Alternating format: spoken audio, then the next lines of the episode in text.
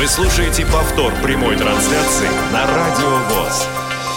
В рамках декады инвалидов и программы Всероссийского общества слепых реабилитации инвалидов по зрению с 5 по 7 декабря в культурно-спортивном реабилитационном комплексе Всероссийского общества слепых состоялся фестиваль «Доступная среда. Открытый мир». С вами Елена Колосенцева, и сегодня мы вспомним самые яркие моменты этого фестиваля вместе с моими гостями. Здравствуйте, Анатолий. Добрый день, уважаемые радиослушатели. Добрый день, Лена.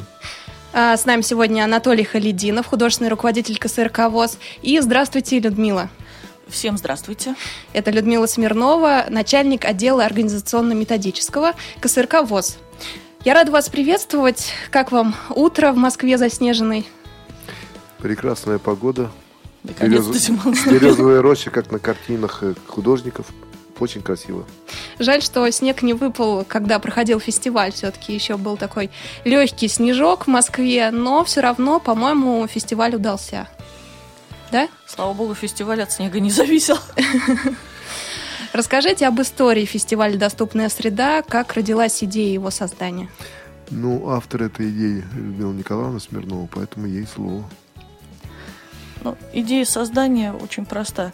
Фестиваль в нашем последнем, вот, ну, скажем так, в последнем нашем понимании, да, за много лет, как бы, в которой мы делаем различные мероприятия всероссийского уровня, в основном почему-то воспринимается как что-то конкурсное. Конкурсное, конкурсное, конкурсное. Во-первых, хотелось э, такой сделать фестиваль, где была бы и конкурсная часть, и просто познавательная, ознакомительная, с какими-то мастер-классами, с чем-то, в общем, с чем-то новым. Можно было познакомить участников.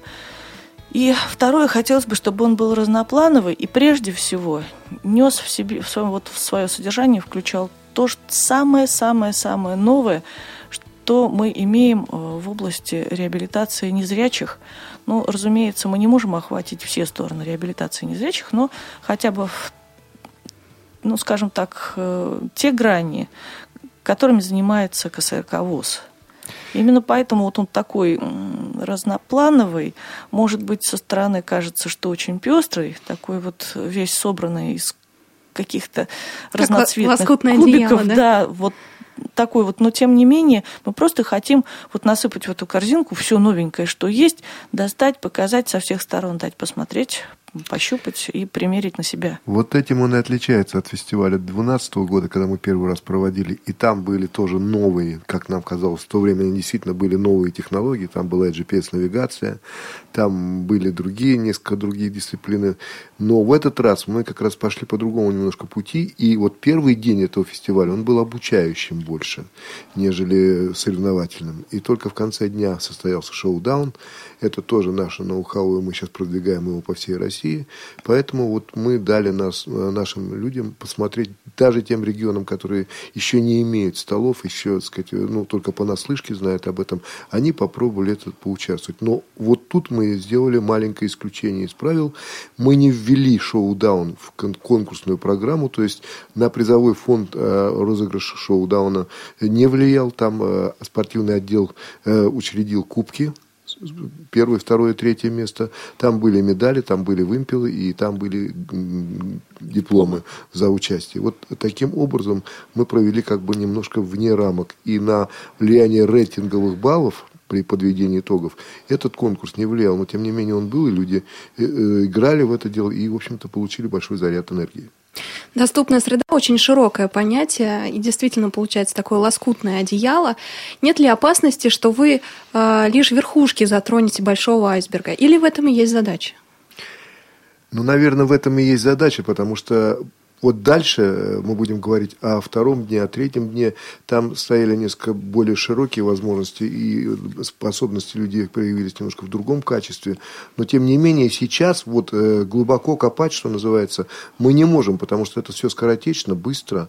Э, люди приезжают в Москву всего на три дня, а показать хочется больше. Поэтому сейчас главное показать, что такие направления есть, они развиваются в КСРК, они работают, а дальше надо продвигать это уже по всей России. Ну и потом я добавлю, знаете, не, нельзя действительно за два дня дать очень много, но если человек чем-то заинтересовался, да, то в конечном итоге он э, все, что ему нужно, раскопает. Он будет, как бить в нужном направлении и все для себя поймет и углубить свои знания в этой области. Главное, чтобы человек вообще знал, что такое направление существует.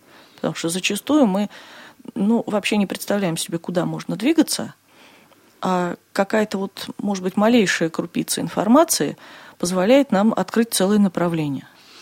Ну и кроме того, мы все-таки продолжали развивать те направления, которые мы начали продвигать еще в прошлом, позапрошлом году. Вот, в частности, наш конкурс «12 э, стульев».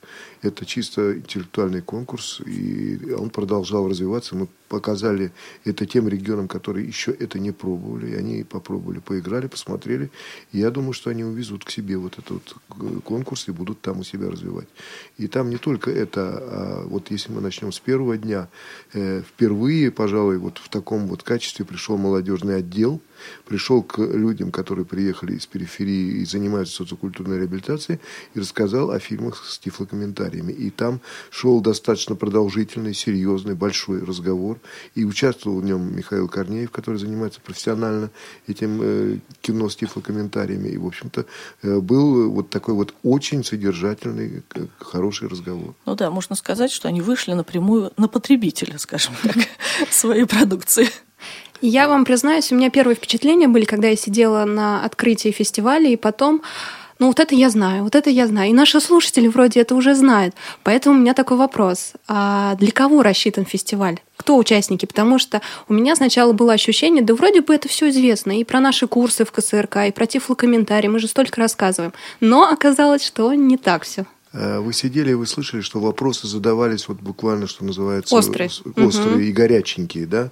Вот в частности, Кабардино-Балкария, например, поставила вопрос о получении этих фильмов. Там было непонятно, хотя, в общем-то, Кабардино-Балкария знает об этом, но тем не менее, вот сейчас у них возник вот тот самый острый интерес, тем более, что это продолжалось не только разговор шел в зале, а еще и демонстрации новых фильмов. Там ведь речь пошла о турецком гамбите. Этот фильм, который сейчас еще не вышел и готовится к выпуску. И они показали его вот э, очень в разнообразном таком ракурсе со всех сторон. И как это готовится, и как это сочетается, и как это постепенно раскрывается, потому что сначала они не называли героя. Потом они э, обозвали, назвали, простите, женщиной, девушкой, а потом только прозвучало имя героини, понимаете? И вот под этой э, челмы и всего прочего, вот это все обсуждалось, и это все раскрывалось, почему так строится, зачем это нужно. И у людей это вызвало живейший интерес. Анатолий, очень хорошо, что вы вспомнили этот момент. Именно его я хотела продемонстрировать. Давайте послушаем отрывок э, с круглого стола, который проводил как раз Михаил Корнеев и Василий Дрожин, тоже его голос мы услышим, они рассказывали о том, как э, о процессе создания тифлокомментария. Столы и стулья из неотесанных досок. На посетителях рубашки из грубой светлой ткани. Просторные шаровары с широкими поясами, темные жилеты. За одним из столов играют в кости. Между столами ходит полный мужчина, в руках кувшин, на плече полотенце. Подходит к сидящему в углу посетителю. Посетитель сильно отличается от остальных мужчин в корчме. Он худ, большая шапка из бараньей шерсти низко надвинута на глаза, наполовину скрывая узкое бледное лицо. Полный мужчина ставит перед ним тарелку с лепешкой и кувшин. Откусив лепешку, посетитель, прикрыв рукой лицо, с отвращением выплевывает кусок. Встав, резко поворачивается к двери. Полный мужчина стоит, заслоняя спиной дверь. Некоторые мужчины поворачивают к ним головы, на лицах презрительные улыбки. Посетитель делает большой глоток из глиняной чашки. Согнувшись, выплевывает жидкость. Лысый мужчина за игральным столом. Говорил же вам, что это девка переодетая. Надменно улыбаясь, полный мужчина вплотную подходит к севшему на лавку посетителю. Взгляды всех мужчин обращены к ним. Она со мной. Держи. Сидящий в углу мужчина в феске кидает полному мужчине монету. Повертев ее в руках, тот отходит от девушки. Эх, мадемуазель, мадемуазель, лучше бы ты ждали жениха дома. Тут вам не Майн Рид. Башебузуки шастают. То есть кто вам? Отсутствие загара раз. Волосы из-под шапки. Это два. Зачем русской барышне тайком пробираться в армию? Только из романтических видов. Садится за стол перед девушкой. Это три. Тот усач, что вас привел, потом исчез. Ваш проводник? Да. И все ваши вещи наверняка остались при нем? Да. Весьма глупо. Это четыре. В углу корчмы загон для овец. Но кто вы? Откуда вы тут? Раст Петрович Фандорин. Сербский волонтер бежал из плена. Откусывает лепешку. Варя. Суворова Варвара Андреевна. Глубоко дыша, Очень приятно. с робкой улыбкой смотрит на Фандорина. Что с вами делать, Варвара Андреевна Суворова? А виновато глядя, Варвара сглатывает. Например, одна из ошибок, которая встречается в тифлокомментарии, ну, скажем так, она вызывает э, споры. Кто-то говорит, это можно, кто-то говорит, это нельзя. Мы предпочитаем придерживаться точки зрения, что лучше не называть персонажа до того, как его представили. То есть это прекрасно видно в этом трейлере. То есть посетитель, потом девушка, когда стало понятно, что это девушка, потом Варвара. Касательно терминологии и, например, конкретный вопрос звучал об искусстве. А, это действительно очень сложно. Почему? Потому что мы на текущий... Это, ну, говоря об э, текущих организационных ресурсах, иметь специалиста, который будет отвечать в каждом вопросе, которым мы занимаемся, это сложно. Почему? Например, «Легенда номер 17» — это спортивный фильм. А, В один плюс один было несколько картин Дали, которые в данный момент это у нас самое подробное описание живописи, которые тоже имели свое описание. То есть там нужна небольшая была э, художественная справка. Э, Обычно мы прибегаем к помощи открытых источников для получения быстрого краткого курса автора обучения по именно этому вопросу. То есть автор, например, начиная описывать тему, которую он не знаком, например, морская тема в фильме «Адмирал», э, изучает источники, связанные непосредственно с этой темой. То есть э, зачастую, чтобы подготовить фильм, он тратит времени на погружение в тему больше, чем на работу с текстом, чтобы потом, когда он будет работать, он использовал правильную терминологию и разбирался в материале, который он описывает. Причем использование терминологии является вопросом, опять же, тоже взвешенным, потому что если говоря о морском фильме, автор будет сыпать, ну, скажу так, сыпать слово это терминами, это сделает фильм неудобным, потому что э, многие знают, что такое кубрик, но, например, другие э, слова, например, бушприт, они могут не знать. И поэтому это очень сложный вопрос, что можно применять, что нельзя применять. Да, у нас э, для того, чтобы было удобнее работать автором, первые буквально 2-3 фильма мы работали, отталкиваясь от представления диктора о том, как можно разместить текст. То есть он просто, вставляя комментарий, прежде чем его вписать э, в сценарий, посмотреть, может ли он здесь находиться или нет, проговаривал его, смотря этот отрезок фильма и смотрел, успевает ли он за вот эту паузу проговорить этот текст.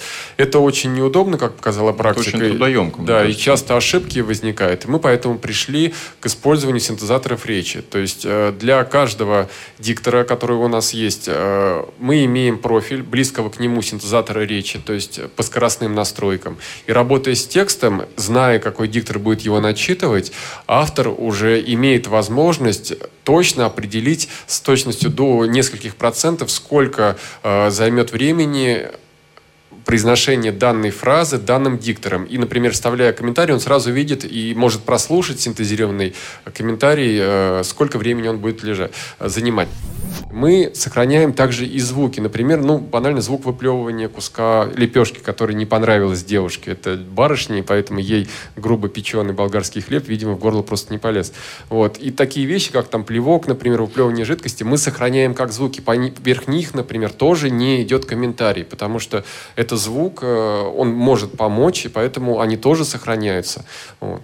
Песни, да, также мы не трогаем, если в фильме или Да, мультфильме пе- песня пе- какая-то звучит. Песни не всегда. Э, Есть два вида песен. Например, в том же фильме э, «Назад в будущее» есть пе- песня, которая звучит как саундтрек к фильму, когда главный герой едет э, в школу. Она носит характер больше, скажем, такой э, эмоциональный, и поэтому она, не выражая никакой, скажем, части героя, является больше фоном. И поэтому вот именно в этот момент подробно описывается герой. Ну да, А, Например, когда да, Марти Макфлай в конце поет песню Чака Берри на сцене, сам поет. Но она на английском языке, она не была переведена на русский. Мы ее не трогаем, потому что это песня главного героя, она его выражает. Также это очень хорошо э, чувствуется в фильме «Один плюс один». Есть музыкальные темы, которые не трогаются. Например, э, песня «September» группы Earth, Wind and Fire, которая звучит в самом начале фильма, потому что это песня одного из главных героев, Дриса. Она выражает его внутреннее выражение.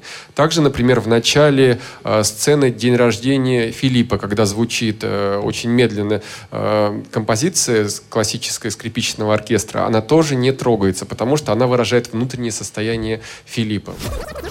Один из самых интересных блоков э, сидела и многие моменты прям записывала себе в блокнотик, потому что не знала, хотя работаю на радио ВОЗ, про тифлокомментарий. Не вошло также то, что удивительно, что для того, чтобы написать тифлокомментарий, э, Гамбиту, например, пришлось посмотреть несколько фильмов, э, версий фильмов, то есть это теле, версию сериала и киноверсию, и вдобавок еще Акунина прочитать. В общем, да, интересно, погрузились в этот процесс целиком. А что-нибудь э, любопытное для вас, Анатолий Николаевич, на этом круглом столе было? Вы знаете, внимание зрителя, который вот не искушен еще, не понял еще, не въехал, что называется, да, а тем не менее вот его это манит, его, ему это интересно, и он хочет вникнуть вот, вот, вот в саму технологию. И это по-другому отражается тогда, когда фильм просматривается уже. Человек э, вот несколько не посторонним взглядом смотрит на это дело, а уже изнутри, сопереживая всему этому, Поэтому вот это было видно, и это было ценно, я думаю. Добавлю, что турецкий гамбит, по словам Михаила Корнеева, выйдет примерно в 20-х числах декабря. Так что вот такой подарок к Новому году готовит отдел по работе с молодежью. А, на связи с нами Константин Сергунчик, председатель Армавирской местной организации, который был у нас на фестивале. Константин, здравствуйте. Алло, Константин. Алло. Да, Константин, здравствуйте. Здравствуйте. Приветствуем вас в эфире Радио ВОЗ. Добрый день, уважаемые слушатели Радио ВОЗ и участники, я надеюсь, фестиваля тоже сейчас в эфире. Да, вместе с нами тему. еще Анатолий Николаевич Халидинов, Людмила Смирнова. Здравствуйте, Анатолий Николаевич. Здравствуйте. Все знакомые лица. Константин, а скажите, у вас в регионе фильмы с тифлокомментарием показывают где-либо? Да, вы понимаете, уже два года подряд проводились э, молодежные форумы, на которых были презентации этих проектов, и, собственно говоря, уже нет-нет, э, да где-то в библиотеках появляются вот эти фильмы, и диски идут, конечно, там э, ну, не то чтобы в прокат, а люди берут как литературу. Дома просматривают, прослушивают и возвращают. Константин, ну, скажите, ну, пока пожалуйста. Не, не так массово, как хотелось бы. А вы не пробовали это проводить как демонстрации в, худож... Э, в кинотеатрах ваших с тем, чтобы это послушали еще и зрячие люди? Нет, к сожалению, мы этого еще не пробовали. И если у нас появится такая возможность, чтобы взять на самом деле диск хороший, я думаю, проблем не составит договориться с кинотеатром, с организаторами, с руководителями, с тем, чтобы сделать такой демонстративный Многие показ. регионы идут именно по этому пути, и вот Москва, мы и в Москве у себя часто показываем, и потом, я знаю, Татария это делает, и Красноярск. Многие идут именно по этому пути, они э, договариваются с администрацией кинотеатров и устраивают вот такие вот показы с участием не только инвалидов по зрению, но и зрячих. Я, я думаю, я это понимаю, перспективно. Я уверен, что мы обязательно возьмем на практику это. Спасибо. Спасибо, Константин. А у меня еще один вопрос. В этот же день, когда рассказывали о тифлокомментарии, вас познакомили и с проектом «Говорящий город». Вы впервые о нем слышали или уже до этого были знакомы? Нет, я был, скажем так, уже знаком, будучи на Паралимпиаде в Сочи, мы это испробовали. Ага. А в Армавире что-либо похожее или в Краснодарском крае нет? Ну, Правильно? Сочи это Краснодарский край в данном Но... случае. Я, знаете, у меня Сочи это что-то такое отдельно существующее, как Москва и Россия. Да, извините, но я имею в виду кроме Сочи. Ну, кроме Сочи, вот единственное, что масса у нас, конечно, идет э, безвредная всегда по поводу там расположения тактильной плитки, ступени, желтые круги на дверях, звуковые светофоры, а вот с сигнализаторами пока нет. Есть практика в Краснодаре, надеюсь, что в этом году уже будет освоено, потому что Армавир выступил в программу «Безбарьерная среда» в ряду пяти городов Краснодарского края, и будем озвучивать, работаем с администрацией, по поводу того, чтобы озвучка была пока на некоторых остановках.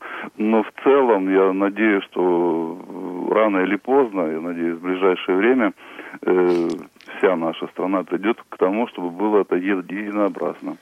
Одни и те же носители, одни и те же информаторы, что приезжая с города в город, э, не чувствовал каких-то неудобств, дискомфорта по поводу здесь пользоваться такими средствами, а там чем-то другим. Константин, мне хочется чуть-чуть забегая вперед спросить у вас, поскольку, поскольку в эфир вот вышли сейчас единовременно, и я думаю, что не может не удастся выйти второй раз вам в эфир в течение нашей передачи. Вы у нас сделали несколько, будем так говорить, фурор, потому что приехав сюда впервые, вы мало того, что заняли второе место, так вы еще показали великолепный проект, который меня лично очень впечатлил вот по мебели. Это действительно хорошая очень задумка, и я надеюсь, что это вам удастся осуществить. Скажите, ваши общие впечатления о всем фестивале, вот эта овчинка, она стоит выделки или нет? Ну, я бы не назвал это овчинкой, я бы сказал, что это хороший такой вот там придаток золотого руна. Рунов, вернее, прошу прощения. А, дело в том, что если не проводить этих фестивалей, то, в принципе, как-то будет скудно познание и раздача информации по этим форматам всем, понимаете? Приехали, вот, допустим, в данный момент 11 регионов, они уже понесли это в массы.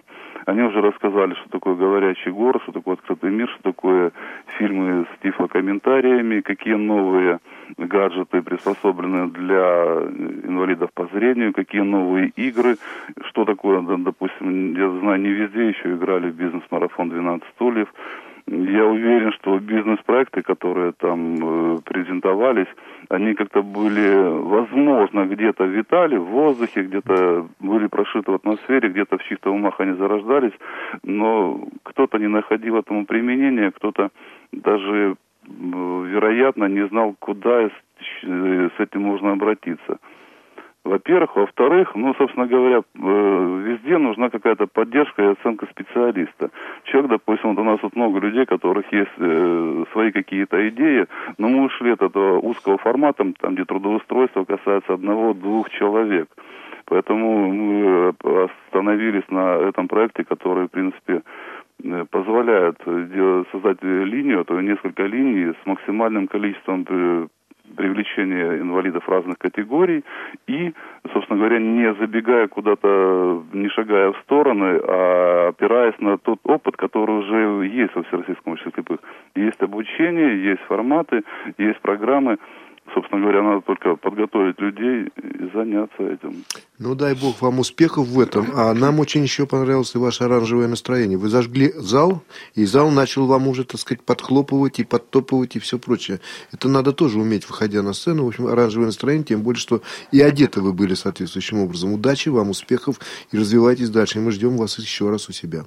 Константин, спасибо большое, что... конечно, приедем. Оранжевое настроение у нас формат появился давненько. Мы готовились уже на КВН в прошлом году в Челябинск, поэтому Кому-то мы уже известно, но тем не менее приятно. Спасибо вам. Спасибо большое, Константин, за то, что присоединились к нам. Друзья, я напомню, что и вы можете это сделать, позвонив по скайпу radio.voz или, если кто-то стесняется звонить, а, или нет времени, можете написать смс по телефону 8 903 707 26 71 Повторюсь, 8 903 707 26 71. Пишите, если вы были участником фестиваля в этом году, либо э, первого фестиваля «Доступная среда», или хотите участвовать, э, спрашивайте нас, есть возможность получить ответы у организаторов. Э, Константин рассказал нам немного о говорящем городе, но не все знают об этом проекте, поэтому предлагаю послушать небольшой отрывок, э, который Э, мы записали здесь, в КСРК. Представлял говорящий город Александр Пивень, начальник отдела по разработке и внедрению адаптивных технологий КСРК ВОЗ. Давайте послушаем. Работает это так. Я вижу, когда Режим один. Значит, эта штучка может в динамик говорить, может говорить и в наушник, если... Служебный вход в КСРК ВОЗ. Значит, у нас здесь оборудован служебный а вход в КСРК. Но если я нажму, то на улице запищало. А, да, а, да, точно. Вот. То есть, если бы вы подходили к э, служебному входу а вот с улицы... это можно или он будет какое-то время? Да нет, он вот отпищал а, 5 секунд и все. Понятно. А он работает с GPS или... Нет, он работает по радиоканалу. Дежурный охранник КСРК. Дежурный охранник КСРК. Вызов Вот принят. слышите где? А, дежурного, ну, ясно. Это бежать пора. Вот. Да, штраф сейчас То есть вы покрутили головой, услышали, да, где это, и туда пошли, да? Вот. Вот. Ну, например, что мы выберем? Лифт выберем, да? Еще сообщение. Вот видите, говорит лифт и говорит, что есть еще сообщение. Значит, есть сообщение второго уровня. Вот. Я нажимаю кнопочку и получаю сообщение про лифт, сообщение второго уровня. То есть Второй этаж. Учебный центр, кабинет 202. Это что? это он говорит, А, что это находится на втором этаже, если я поеду на лифте. Молодежный отдел. А вот кабинет смотрите, здесь- 223. Класс компьютерной установки. Кабинет 216. А, то есть он про два лифта говорит. Второй этаж. То есть он говорит про второй и про третий, и про четвертый этаж. То есть и вы уже решаете, когда вы в лифт войдете, вы какую кнопку какого этажа будете нажимать. Понятно. Да, Пожалуйста, вот спортзал. Принят. Слышите где, да? То есть с такой системой вы легко, допустим, придя в поликлинику, если бы у вас было такое устройство, идя по коридору, могли бы легко найти кабинет какой-нибудь. Ну, в массовом э, варианте оно еще не выпускается, я так поняла. да? Ну, я не знаю, надеюсь, что когда-нибудь будет. Что касается массового варианта, то, например, я постоянно отслеживаю ситуацию. Я знаю, допустим, что в Тюмени офтальмологический центр оснащен говорящим городом. Я знаю, что в Ростове работает программа по говорящему городу. Они собираются тоже там чего-то. Что работает в Москве?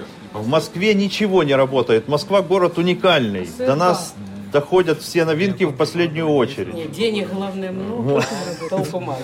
Значит, в Санкт-Петербурге оснащено 280, нет, 680 маршрутов трамваев, автобусов, троллейбусов. Вот. э, Все станции метро, вход-выход. И, э, Переходы в основном с маячками. Очень удобно. Вот, устройство, да, устройство называется само абонентское ориентир, а вся система «Говорящий город» называется. На записи на заднем плане мы слышали женский голос. Это была Татьяна Абубакарова из Кабардино-Балкарии. Сейчас мы ее услышим живьем. Татьяна, здравствуйте. Здравствуйте. Действительно понравился говорящий город? Ну, во-первых, я хочу поздороваться со всеми радиослушателями, восовцами.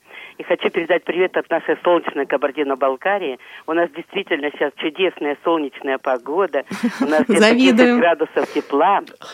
О говорящем городе что я могу сказать? Конечно, это прекрасно, но, к сожалению, для нашего города это пока недоступно.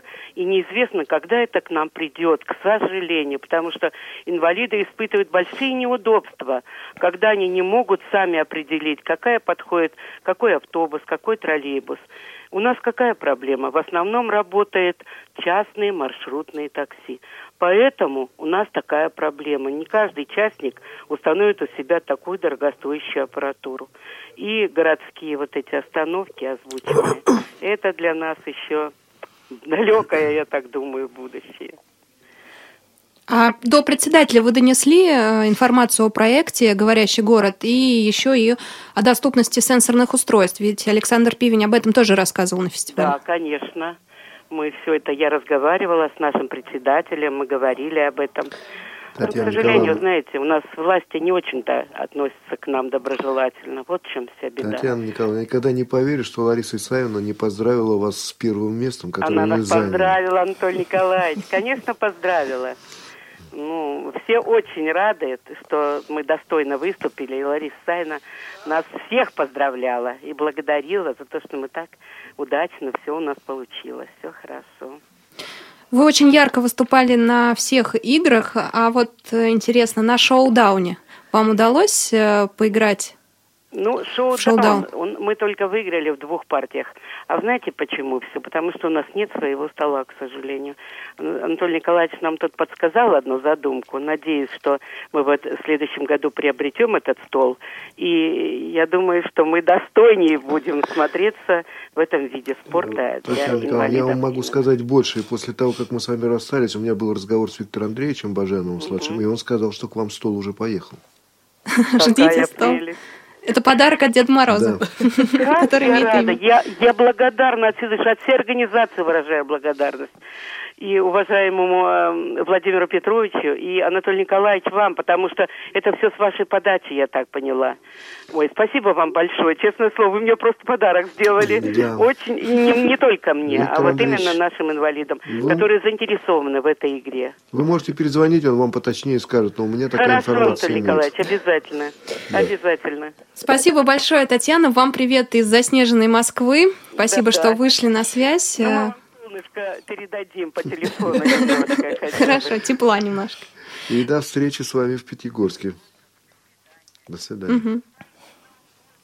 Спасибо. Спасибо. Спасибо большое, спасибо. А, Анатолий Николаевич, а что значит Пятигорске?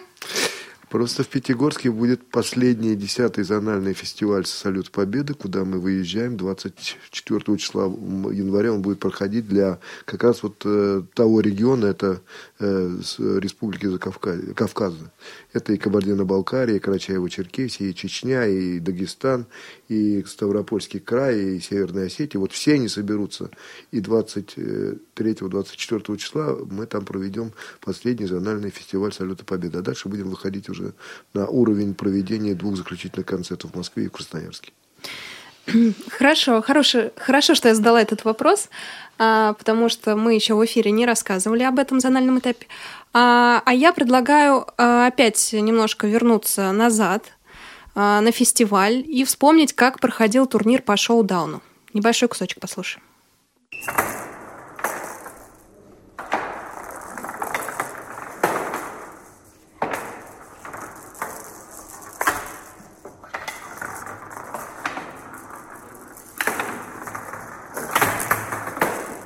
В Омске у нас есть стол. Периодически мы соревнования проходим. Женские отдельно, мужские отдельно. Я всегда занимала самое последнее место на этих соревнованиях. Здесь у меня результат даже лучше, чем в Омске. Запутать можно. Партнер ждет, что мячик будет справа, он слева, по-другому подавать, отбивать из другого угла. В основном же ждут мяч с одной стороны, как обычно все же подают правой рукой вправо. Можно запутать. Прелесть в чем? Том, что он доступен абсолютно всем, вне зависимости от категории инвалидности, от там, состояния зрения. В общем-то, могут играть зрячие и незрячие просто для проведения досуга.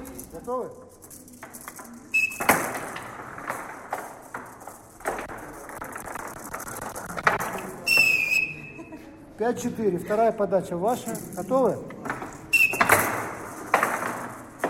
я здесь, когда был на GPS-навигации э, в 2011 году, вот первый раз вообще взял в, ру- в руки ракетку. Вот, у нас в регионе в Иваново такого стола нету, вот, так что пришлось познакомиться только здесь, в КСРК. Сейчас, я думаю, если подать эту идею нашим э, председателям, то, возможно, они как-то продвинут это дело. Вот, если, если бы появился такой стол у нас, э, я бы, я, я бы с удовольствием ходил бы играть. Мы слышали голоса Юли Панферова из Омска и Антона Пеленкова из Иванова.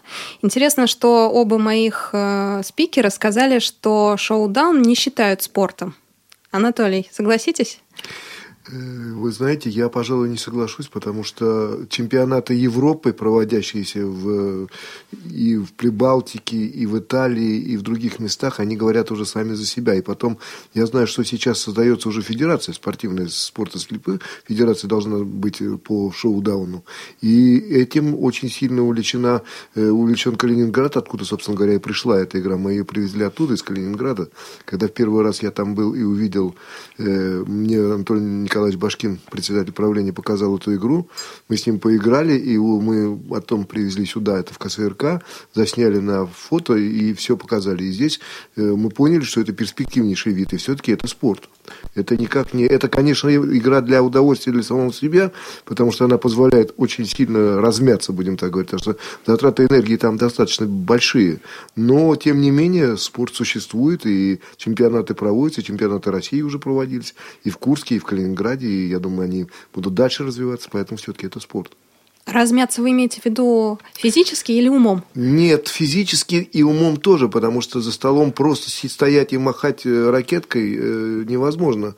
Надо, вот правильно сказала э, Юля. Юля, да, что тут возможны всякие комбинации. Удар от борта, и мяч приходит в другую сторону и рикошетом от- отскакивает в лузу. Это вот у меня, например, излюбленный мой прием. Я, он не всегда мне удается, но я люблю так сходу раз и закинуть одним, с двумя касаниями мяч в лузу противника. Людмила, а у вас есть какие-нибудь приемы в шоу-дауне? Нет, у меня нет приемов в шоу-дауне, просто потому что я еще не освоила этот вид спорта. Но вы сказали спорт, а значит, для вас он тоже... Ну, вы знаете, относительно Спорт. спорта, мне кажется, что э, еще все зависит от э, той цели, с которой человек начинает чем-то заниматься, да.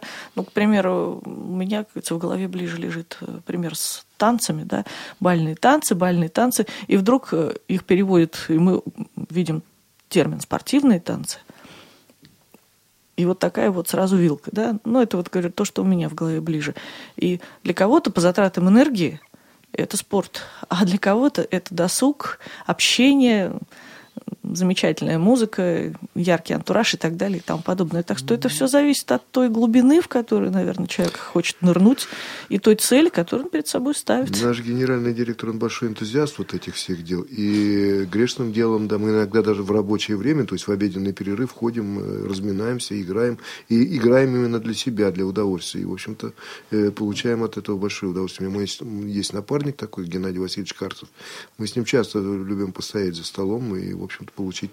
Потому что это смена деятельности, получаешь разрядку, безусловно. Ну да, и не обязательно при этом думать о том, какой у тебя будет спортивный разряд да, в этой ситуации. Безусловно. Но проигрывать все равно обидно. Значит, проигрываете иногда. Бывает, бывает. И достаточно часто.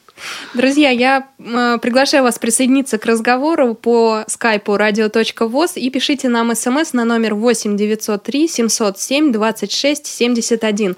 Сегодня мы говорим о фестивале «Доступная среда. Открытый мир», который прошел у нас в КСРК с 5 по 7 декабря.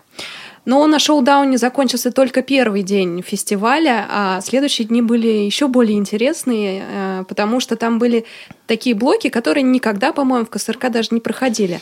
Но первый известный, я думаю, Лена, многим я слушателям. Хочу Да. вмешаться, потому что на этом день не закончился. Еще Да? было молодежное кафе, которое Ах, организовали. я его Да. пропустила, я поняла. Да, да, Много да, да. упустили. И это немаловажное значение имело, потому что на следующий день мы видели, как горели глаза у людей, как им Да. это все понравилось. А расскажите тогда, как проходило молодежное что, кафе? Вот Людмила Николаевна была на нем, и она может вполне рассказать. Ну, молодежное кафе строилось все на именах, скажем так. Все, все игры, все, вся танцевальная программа, все выступления участников были построены вокруг имен. Люди не только И поужинали, люди- еще и поиграли, да? Да, то есть все началось с обычного ужина, потом, в общем-то, у людей была возможность познакомиться в процессе просто танцевальной пр- программы, где были действительно была специальная подборка песни про имена с употреблением имен, да, упоминанием имен, а потом наша молодежная команда боевая представила несколько конкурсов, в которых тоже все с удовольствием участвовали, возможно, еще потому, что были очень удачные призы. Народ ломанул просто выигрывать пивные кружки. Оказалось, правда, что их не так много, но, тем не менее, это был такой мощный стимул. Ну, например, выдавались большие буквы, для слабовидящих был конкурс. По-моему, называлась то ли «Сумасшедшие буквы», я сейчас даже не вспомню, потому что информации очень много по фестивалю прошло, когда нужно было команде составить из того набора букв, который ей был дан, наибольшее количество имен, различных имен, не повторяясь. Ну, вот, например, с, с таким с азартом поиграли наши сборные.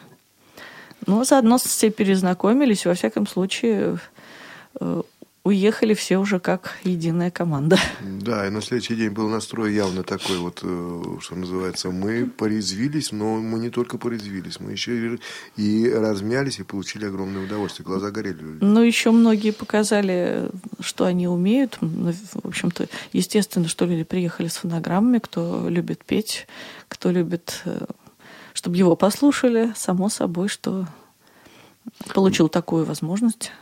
Несколько исполнителей ну, у нас было замечательных на кафе. Оживили нашу дискотечную Сами, историю. сами участники, не только организаторы представляли свою программу, а еще и участники представляли свое искусство. И, в общем-то, это вот так получилось спонтанно, но интересно. Это такая была разминка перед игровым днем. Потому что на следующий, это была суббота, по-моему, в субботу начался бизнес-марафон «12 стульев». Уже несколько раз вы играли в 12 стульев, но я все равно спрошу. Хотя в эфире радио у вас уже вас спрашивали. 12 стульев. В чем особенность этой игры? И, может быть, она похожа на что-то, что нам больше известно. Там э, какие есть своя игра. Э, а вот давайте так, мы вернемся к названию правильному. Мгм. Сейчас Людмила Николаевна, как автор этой идеи, Давайте. назовет. И там все в названии заложено. Ну а что, инте- молодежный, интеллектуальный бизнес-марафон, 12 стульев, вот как бы Вот правильное Тут название. вся задумка именно в этом, потому что это именно бизнес-марафон. Тут люди учатся не только, э, вернее, не только показывают свое знание в литературе, в искусстве, э, где-то в музыке, где-то еще в каких-то... Там же э, темы задумываются, и каждая тема имеет определенный набор вопросов за 100 рублей, за 200 рублей, за пи- 300 рублей, за 500 и даже за 1000. И вот тут начинаются, так сказать, азартные дела, как помните, вот та знаменитая фраза «А ты азартен, Парамоша». Вот тут то же самое происходит, понимаете? И мы видели такой азарт у одного из э, участников, когда вышел, э, понимал, что, видимо, долго на плаву не очень продержится, замахнулся, взял вопрос за тысячу, проиграл его, украл у команды тысячу рублей, внес Они его не побили потом. Нет, и ушел, и ушел с игрового поля. Вот так тоже было, потому что там ведь надо разбираться очень здорово, и очень здорово следить за твоим финансовым положением на сей момент. Потому что недолг час, как произошло вот с командой Тюмени, она проиграла не только свою гарантированную сумму, которую заложила под кредит, и взяли кредит под это дело, они проиграли все вчистую. Еще и кредит. И ушли, и кредит проиграли, и свою сумму, которая гарантированная была, и, и ушли с э, результатом минус 200... э, Минус 2200. 200, да, Вернулись 2200 пустыми рублей. Понимаете, Да. но, но зато у кого какая цель, да? Но зато они в финале поиграли. То есть, Да. в принципе, они могли бы поиграть в финале, не, если бы не брали кредит. Все равно у них хват- хватало денег для того, чтобы тему купить и поиграть.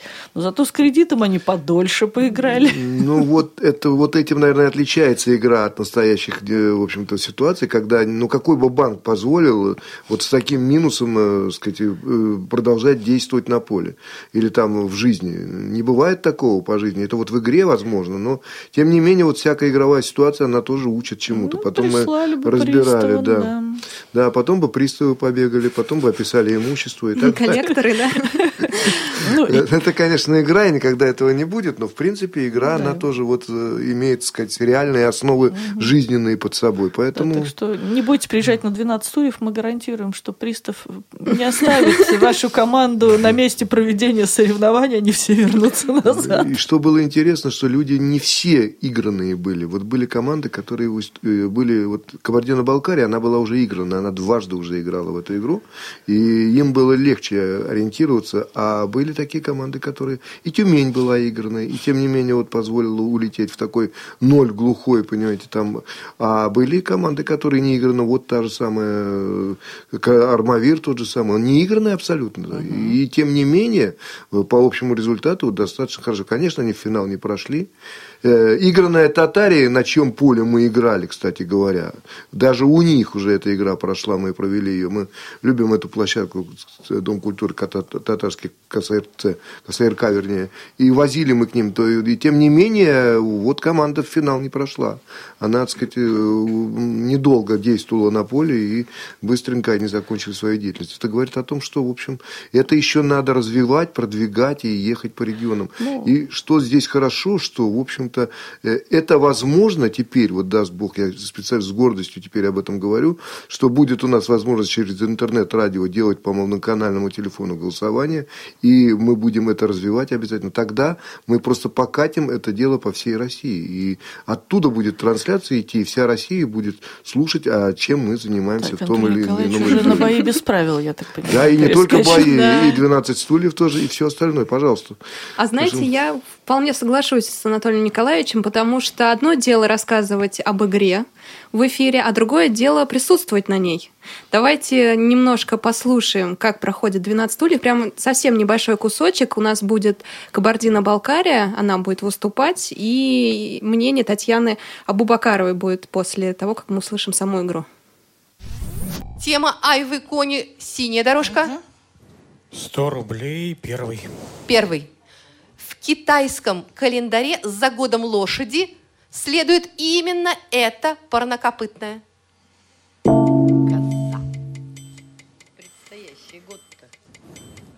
Не подсказывать. Ответ. Ну, скажем, что это коза. Это верный ответ. Стопроцентно. Плюс 100 Кабардино-Балкария. Айвы Кони. 100 рублей второй. Второй. Двухколесная повозка, предназначенная для бегов.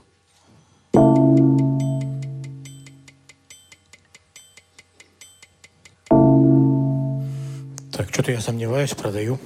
Продают. За 100. За 100 рублей продается Хочет ли кто-то купить бе- этот беговая вопрос? повозка? Для спортивных Желающих бегов. нет. Нету. Ответ. А замена будет у нас? А что нужно? э, Есть возможность замены? Никто, кажется, руки не тянет у вас за спиной. Ну, все тогда, извините. Тогда минус 100 и шаг Минус назад. 100 – это качалка. В игру «12 стульев» мы играем уже третий раз. Мы э, первый раз играли два года назад. Это тогда, когда здесь в КСРК проходил первый фестиваль «Открытый мир. Доступная среда». И э, потом ездили в Казань, и там принимали участие в, так, в этой игре. И вот се- сейчас третий раз как бы игра, э, ну, на мой взгляд, интересная игра, познавательна. Для интеллектуалов средней руки, так скажем, очень интересно. То, что тема не очень-то удачная попалась, но однако же мы заработали 1100 рублей в конце игры. Но тема была «Ах, ай вы, ко- ах вы кони» или «Ай вы кони». Сложновато немножко, особенно для женщины. Вопросы сложные были. Например, табун лошадей женской породы, как бы кобылиц. Вот э, сложно. Но, однако же, все равно мы справились. Я у себя тоже практиковала эту игру. Я провожу мероприятия у себя в Кабардино-Балкарии, республиканские. Ну, в общем-то, и людям понравилось. Но я старалась ну, полегче вопросы брать, потому что первый раз и эрудиция у людей в среднем, ну, ниже среднего, к сожалению, поэтому я старалась брать под категорию людей, подбирать вопросы. Людмила, а как вы э, вопросы подбираете, находите? Особенно мне интересует про лошадей. Ну, про лошадей-то мне как раз проще, поскольку Да, я в свое время верхом ездила. А, всё ясно. Называется, на этой теме я, можно сказать, верхом сижу, поэтому Лошадь мне проще. Нет, ну зачем же? Но тем не менее, Мне бы бега, и- бега качалка это вопрос чуть-чуть запредельный, конечно. Ну, вы Мало кто из знаете- наших хлопцев ходит на э, бега, да? Дело в том, что такие вещи, такие вещи, они попадаются в художественной литературе, в детской литературе даже попадаются. Поэтому это зависит от, наверное, вот от того интереса, который возникает. Ну и Вот, внимательность поэтому- чтеца. Да, да. поэтому берешь какую-то книгу. Конечно, естественно, что когда ты что-то берешь из художественной литературы, то потом ты еще раз это проверишь, правильно ли это. Вот, а так темы, конечно, во-первых, темы, которые близки нам, да, во-вторых, мы, конечно, стараемся брать. Близки нам это организаторам? Ну, организаторам, ну, тоже, понимаете, из своей же шкуры все равно не выпрыгнешь, правильно? Все-таки ты берешь то, что ты можешь проверить, то, на что у тебя интуиция работает. Вот. Плюс э, тему все-таки, как я считаю, в основном на общую эрудицию мы берем. Знаете, вот сейчас хотел вспомнить. Мы когда с Владимиром Ильичем продвигали КИСИ, это было лет 7, 8, 9 назад, 10 даже, э, так там люди просто сообразили. Они смотрели форму- формуляр Бухтиярова, что он читает, и быстро кидались читать то же самое, изучать. Потому что они понимали, что вопросы будут оттуда. Так что вот тут вот именно так. Ну, а так. потом, кроме этого, все-таки существуют какие-то темы, которые вот, ну, сейчас плавают, да, по, по нашему какому-то вот десятилетию. Есть какие-то вещи, о которых говорят, которые читают в основном все. Ну, кстати, вещи, которые звучат на радио ВОЗ. Например, э, вот встреча с Диной Рубиной, да, я помню, она у вас была, Мгм. мы задавали вопрос по книгам Дины Рубиной. То есть, в общем-то, оно было. Поэтому просто вот э, 12 стульев, э, темы, они, вот это то, что сейчас вот вокруг. Да, это и периодика, кстати Это- говоря. Это и периодика, это наша. и компьютерные какие-то дела. Во всяком случае, мы стараемся это включать. Но если действительно, я вот сейчас задам вопросы по высшей математике, да, ну, надо мной смеяться будут. Мягко угу. говоря, потому что я тут, ну, не только что у вас, а, наверное, еще хуже. И тем не менее, люди в конце нам таки вот в качестве предложения предложили, да, вот давайте все-таки разнообразить тематику, давайте не только художественную литературу, давайте Математику? образование, угу. да, биологию, да, что-то такое другое, Химию. да. Вот они, так сказать, предложили это. Но это им, наверное, ближе, поэтому они, так сказать, э, предлагают. Это каждый, тут права Людмила Николаевна, субъективен в каждом своем э, вот, э, понимании всего этого дела. Но, тем не менее, вот сказала сейчас Татьяна Николаевна, что, в общем-то, уровень знаний, и это было видно, оставляет желать лучше у многих. Не, мы, конечно, постараемся расширить, называется, вот, вот этот вот спектр тем, обязательно постараемся.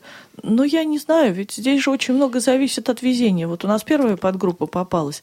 Э, что мы сейчас, в принципе, ввели вот нового, да, мы раскладываем все вопросники рубашкой вверх, и кто-то абсолютно независимо, вообще не зная, что там за вопросники, как вытаскивает вот на первую подгруппу. Вот у нас первая подгруппа, я считаю, вопросники выпали тяжелые. Это как раз я тяну, понятно. А вот на вторую подгруппу легче не бывает. И опять же, ведь у каждого, вот как я все время говорю, у каждого он запас разный, поэтому никогда не знаешь, что кому сложно. Вот ведь в чем фокус. Я не знаю, кому-то сложно про лошадей, да, кому-то ну, просто, а я, знаете, вспомнила... литературу. Это Кого игра, когда... это лотерея, и тут никуда не денешься. Вот да. так оно выпало, и все. Когда Гарри Поттер выпал, по-моему, у угу. группы из Перми, да. я подумала, о, боже мой, я же ни одной книжки-то не читала. А там девушка так обрадовалась. Вот. Просто для нее это был подарок. Это так, люди росли на этой книге. Так вот, она и вытащила всю что? команду, понимаете? Да, Только одна. она одна угу. и вытащила. Причем это зрячий человек. Мы потом обратили внимание, внимание, Настя, это, которая играла, это зрячий человек, она очень внимательно читала, она, может быть, читала где-то с карандашом в руках, понимаете. Конечно, нет. там, э, ну, могла Там вопросы читать. были нет, не такие нет. сложные. Они очень поверхностные, легкие вопросы, но просто действительно человек читал или не читал. Вот, извините меня, целое, там, целое поколение выросло на Поттере, да, и на Толкине. Вот если я сейчас Сильмарильон закачу, я сама не отвечу. А еще мне понравилась очень э, Вера Вебер, которую мы слышали, сотрудник СРК ВОЗ. Она так э, задавала вопросы, как будто я слышала их э, с телеэкрана. То есть действительно как ведущая своей игры или стать миллионером. Ну, она, во-первых, половину Подача такая хорошая очень была. Там много ее вопросов, а как и она все член... переходит через Как она Челентана показала. Я предлагаю еще раз вернуться назад, послушать отрывок 12 стульев бизнес-марафона. Играет Армавир на этот раз. И вновь зеленая дорожка, тема города. Армавир. Номер третий 100 рублей. Город – цель всех крестовых походов. Иерусалим. Иерусалим, ответ верный. Вы делаете шаг вперед. Плюс 100. И плюс 100. Поздравляю, наконец-то. Размочили. Да. 105. В этом итальянском городе есть мост вздохов.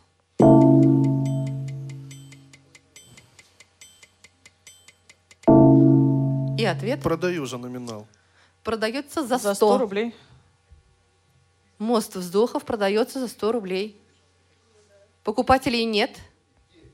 Шаг назад – это Венеция. Минус 100. К темам подготовиться невозможно. Тут либо знаешь, либо не знаешь. Это не лотерея, это не формат игры, кто хочет стать миллионером, вариантов, ответов нет. Но это честно, это на уровне, допустим, своей игры. Я люблю эту передачу очень.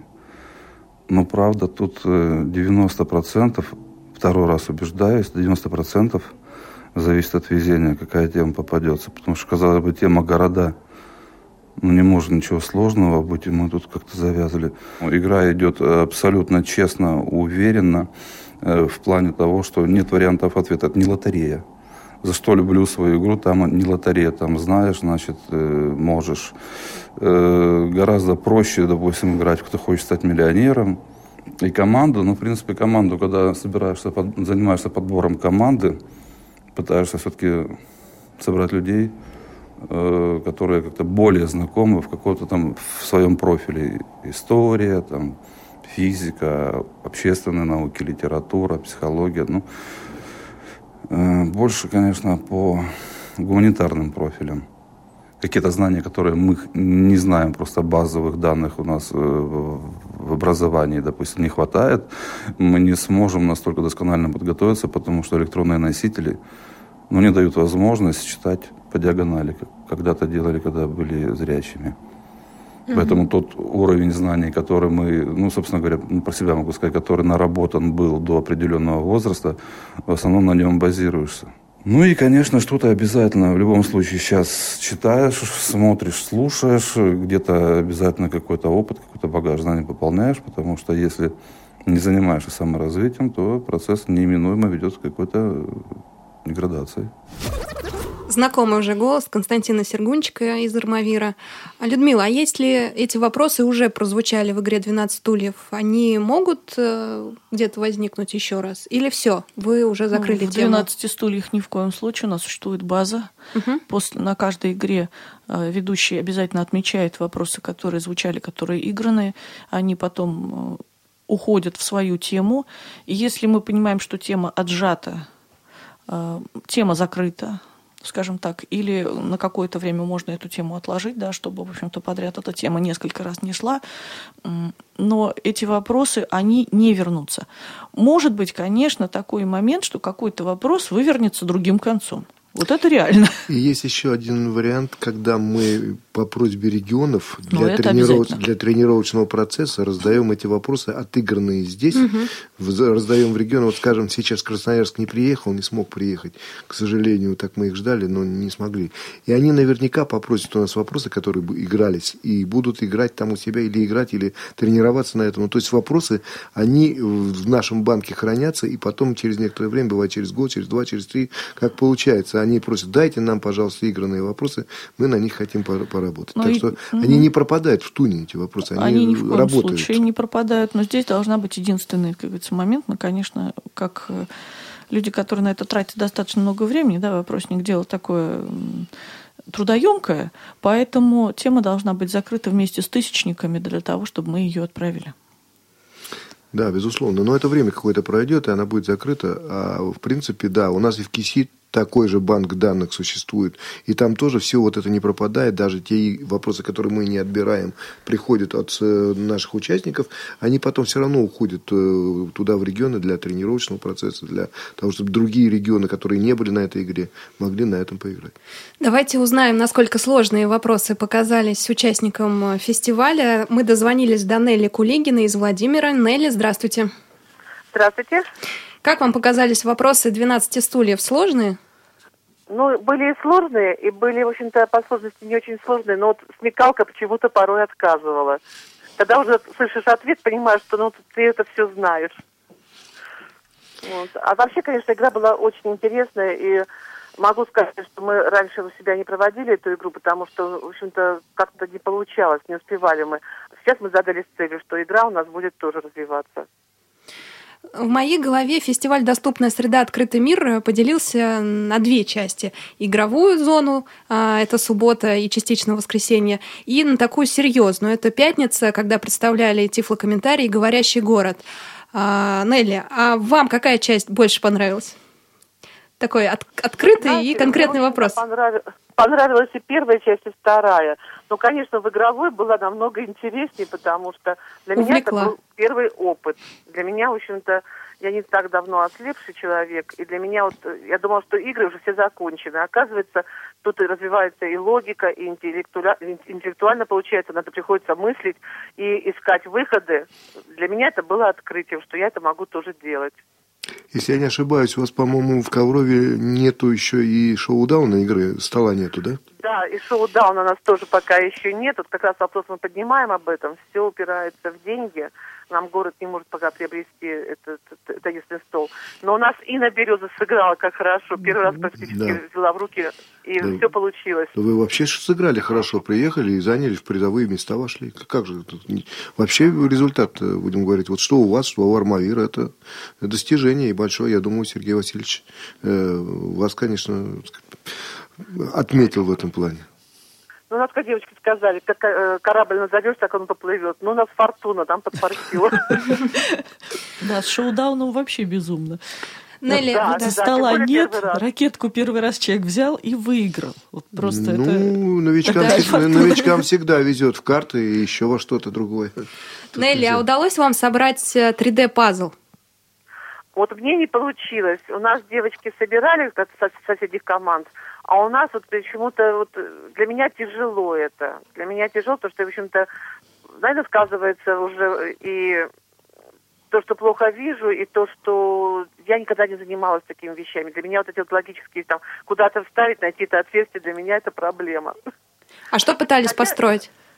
А? Что вам, вам выпало? Что пытались построить? Я пыталась построить черепашку да, на, на, на, на, в аквариуме, там такая стоит да, с водорослями совсем на свете. Я, у меня не вышло, скажу ну, честно, не вышло. Ну, ее потом собрали. Интересно. Ну, потом, потом ее собрали. собрали. Да, потом нам помогли, мы собрали совместно.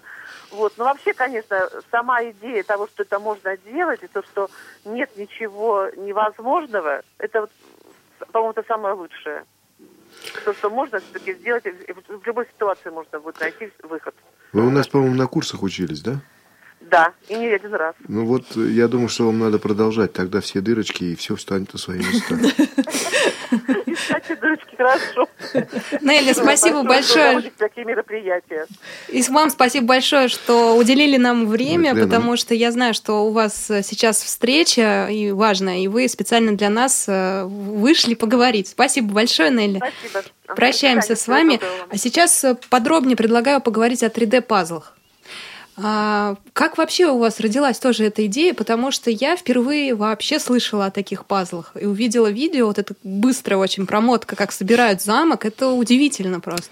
Но ведь там не только, Лена, 3D-пазлы были. Там была вообще тема, которую мы назвали экспериментальная площадка. Там были игры, которые мы предсказываем. Нам, в конце концов, надоело, что слепые шашки, шахматы и домино, и все. Давайте и в лучшем случае нарды, да. да? Ну, давайте с пазлов начнем. Ну, там пазлы, и там еще были ряд игр, которые... Вот эту тему мы будем абсолютно точно Я продвигать. Я так понимаю, что Лена ее оставила на Сладкое? конец, на сладкую эту тему. Ну, давайте с пазлов тогда. Вот. А что касается пазлов, знаете, это, в общем-то, такая интересная штука. Вот я тут оказалась вот как кур в ощупь попала. Потому что, когда у нас появился 3D-принтер, ну, естественно, что мы же все озадачились, что с этим можно сделать. И просто вот в голову пришло, что должны быть 3D-пазлы и объемные, и плоские для незрячих людей. Вот плоские, помните, вот были такие пластиковые картиночки, выпуклые, э, но тут технологически я пока себе вообще не представляю, как это может выглядеть. Это скорее детский вариант да, вот да, таких плоских угу. картинок, которые также режутся, нарезаются, собираются. Вот это пластмассовая в результате картиночка является неким образцом, по которому ребенок щупает ее, трогает э, и по ней собирает вот свою картинку, да. Мы, в общем, подумали, а почему? И вдруг, когда мы в это полезли, мы поняли, что мы изобрели велосипед. Потому что, соответственно, э, мы в эту сторону да, не смотрим, мы и магазины игрушек уже не посещаем. Ну, взрослые. Мы туда взрослые люди, да, как говорится, с работы на работу. И мы поняли, что мы изобрели велосипед, причем велосипед, который изобрели до нас, он гораздо интереснее. Вот эти вот э, фигурки, которые собирали наши участники, мы им дали на пробу, мы купили специально, закупили образцы, которые состояли вот где-то от 40 до 45 вот деталек. Э, где-то ну, около 20 сантиметров такая фигурка, ну, для тех, кто не видел, да, там попугаи, э, черепашки, жирафа с жирафенком, вот такие вот э, простые какие-то вещи, причем мы хотели, вот если бы не такие небольшие проблемы с картриджами, да, у нас, мы бы, наверное, сделали вот то, что мы хотели, маленькую такую вот э, образец маленький 3D, собранные уже фигурки, чтобы люди, пощупав, понимали, что они, кого они собирают. Угу. Вот, к сожалению, вот этой вот маленькой детали, но существенной для первой группы, не хватило на нашем конкурсе по техническим причинам, как, в общем-то, бывает в нашей жизни очень часто. Людмила, а но... а эти 3D-пазлы вы покупали или их покупали, делали? Покупали, ага. мы их покупали. Но, э, Пока мы еще не дошли до тех технологий, наши вот ребята, которые работают с 3D принтером, они еще не дошли. Да и мы, откровенно говоря, э, вышли на это совсем незадолго до начала э, подготовки к этому, поэтому не, предметно с нашими специалистами мы еще не встречались на эту тему. Но встречаться будем обязательно, и там, конечно, вопрос с картриджами. Что мне показалось безумно интересным, когда я, в общем по этому вопросу именно по магазинам побегала, посмотрела, по, в интернете поглядела, а, Собственно, мне кажется, что это безумно интересный вид работы, если, конечно, есть минимальные деньги для библиотек. В каком плане? Вот сейчас эти 3D-пазлы есть целые архитектурные ансамбли. Великолепные совершенно. Знаете, начиная от Тауэрского моста, причем когда приходишь, говорят, вот, вот вам, например, вот Москва, вот Париж, вот там Лондон – Угу. Собираются целые здания, выставляются на какой-то определенной площадке, да, вот по отношению к улицам. Более того, оно сейчас потрясающе. Он говорит, а у нас уже говорит, есть 5D пазлы. Мы говорим, как это? Они а... еще пахнут? Они нет, они идут в коробочке, прикладывается описание города, например, 17 века. Да? Угу. Мы собираем объекты, их выставляем. Вот так, например, Лондон выглядел в 17 веке. Следующее идет, добавляются какие-то объекты, какие-то убираются, например, на середину 19 Ух ты. Вот с таким вот. Это безумно, по-моему, интересно. Наверное, интересно дорого. и самое главное, это познавательно Но... для незрячих людей. Где они еще сумеют вот это все руками потрогать и получить представление? Это а не настолько Лондоне, дорого, как я думала. Это совсем недорого, да. Это очень интересно, мне кажется. И если вот такие вот вещи собирать, да, то, в общем-то, можно просто вот собрать такую коллекцию, которая потом для незрячих просто вот будет познавательной очень вот что это можно трогать, это можно понять, что представляют себе эти архитектурные объекты. С одной стороны, кто-то вот пришел, они их достаточно долго нужно, долгое время собирать, но опять же, это еще и предлог, причина для общения людей, да, там, если команда состоит из нескольких человек, что-то они собрались собрать вот этот вот там Эйфелеву башню, они ее соберут, поставят, и другие будут по ней знакомиться с тем, что она из себя представляет. Это, мне кажется, очень любопытно сейчас. Если вот э, говорить о том, как это все развивалось, значит, не, дали, не дали, как за неделю до начала фестиваля, был у нас в гостях председатель Смоленского управления Ковнерев Сергей Владимирович. Вот мы ему тоже продемонстрировали вот эти вот все дела, игры, пазлы. Он сказал, что это, в принципе, должно быть каждой первичной организации. Вот приходят люди на собрание, приходят люди э, на какие-то общественные мероприятия, приходят люди э, провести время, и вот они могут этим заниматься, понимаете? Не ходить из угла в угол или там делать стенную газету, хотя это тоже очень важно, а вот сесть и вот с этим поработать. Это э, развивает и мелкую моторику рук, это развивает и пространственное мышление человека, и это плюс еще развивает конструкторские навыки у него. Поэтому, в общем-то, это вдвойне интересно. И когда человек просто, вот никто с ним не занимается, и игры на парные нет, он просто сел и начал вот это вот осваивать. Я думаю, что это очень увлекательное занятие. Да, потому что да. сейчас фигурки есть очень простые, можно там собрать яблоко, да, или какую-то пирамидку, а есть вот такие вот безумные проекты с городами, которые мне лично очень понравились. Ну, это по возрастающей надо идти, да, да конечно, от э, конечно. простого к сложному, потому что, в общем-то, это тоже навык, а самое главное, это терпение. Давайте коротко познакомимся еще и с играми, которые были представлены, с тремя главными играми. А, сначала с одной, которую я лично называю 3D Тетрис. Ну вот, это что-то наподобие Тетриса. Есть такая игра, где нужно собирать различные фигурки на определенной площади. Значит, два игрока да, играют различными по цвету фигурами. Ну, условно назовем играют, да? Собирают. Суть игры в чем заключается? Суть заключается в том, чтобы вот на этой площади, на этой досточке, да, собрать э, куб. Из этих фигурок собрать цельный куб. А высота этого куба должна быть не более четырех, четырех вот этих вот ну, таких квадратиков. Девушки, да. в руки возьмите, на каждом из них да. наделены, нанесены квадратики. То есть, а, не больше, не больше вот так. Четыре. Четыре. Да, да, это вот четыре как бы такой талон. И причем количество фигур, оно одинаково. И у одного игрока, и у другого. То есть они как бы все одинаковые. Каждый собирает сам себе. Да, конечно, конечно. Каждый собирает сам себе. В чем будет заключаться игра? По одному из э, представителей каждой команды будут садиться за этот стол друг напротив друга. Допустим, там Москва и Татарстан, скажем. И я раздаю вам эти фигуры. Значит, вы, допустим, будете играть белыми, ну а вы, положим, будете играть черными. Это я вам отдаю. Ничего, ничего. Все, и мы кидаем монетку, но это уже будет в игре непосредственно. Кто начинает первыми? Давайте попробуем, конечно, да. Я сейчас без правил, без ничего, просто для того, чтобы вы научились. Белые начинают, как обычно, как в шахматах. Это является фактически аналогом тетриса. То есть есть э, э, два цвета кубиков, э, такие же кубики, как в тетрисе, черного цвета и бежевого цвета. Но эти кубики, если их все собрать, они представляют собой куб 4 на 4 на 4. А, есть площадка 4 на 4, и нужно из этого количества а, кубиков построить фигуру.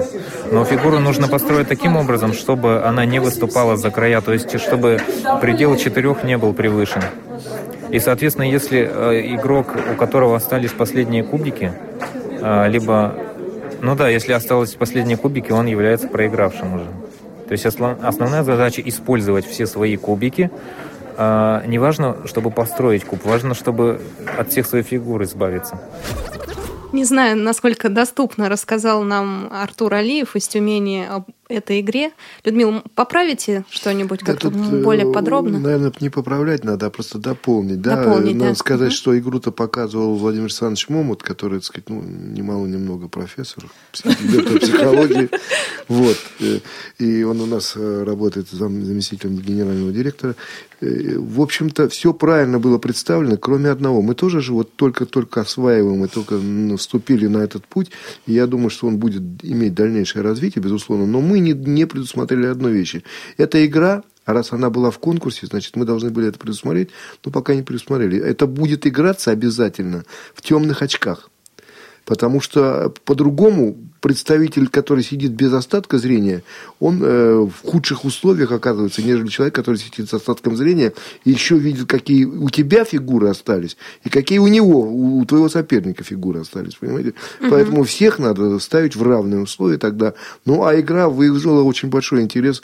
В общем-то, там и пространственная ориентировка, там надо э, уметь еще и стереометрии как-то разбираться и, в общем-то, уметь конструировать. Тут много чего интересного, и я думаю, что она вот такая, она доступная для э, тотально незрячих, э, при том одном условии, что рядом сидит консультант, который смотрит, чтобы не съезжали вот эти вот кубики.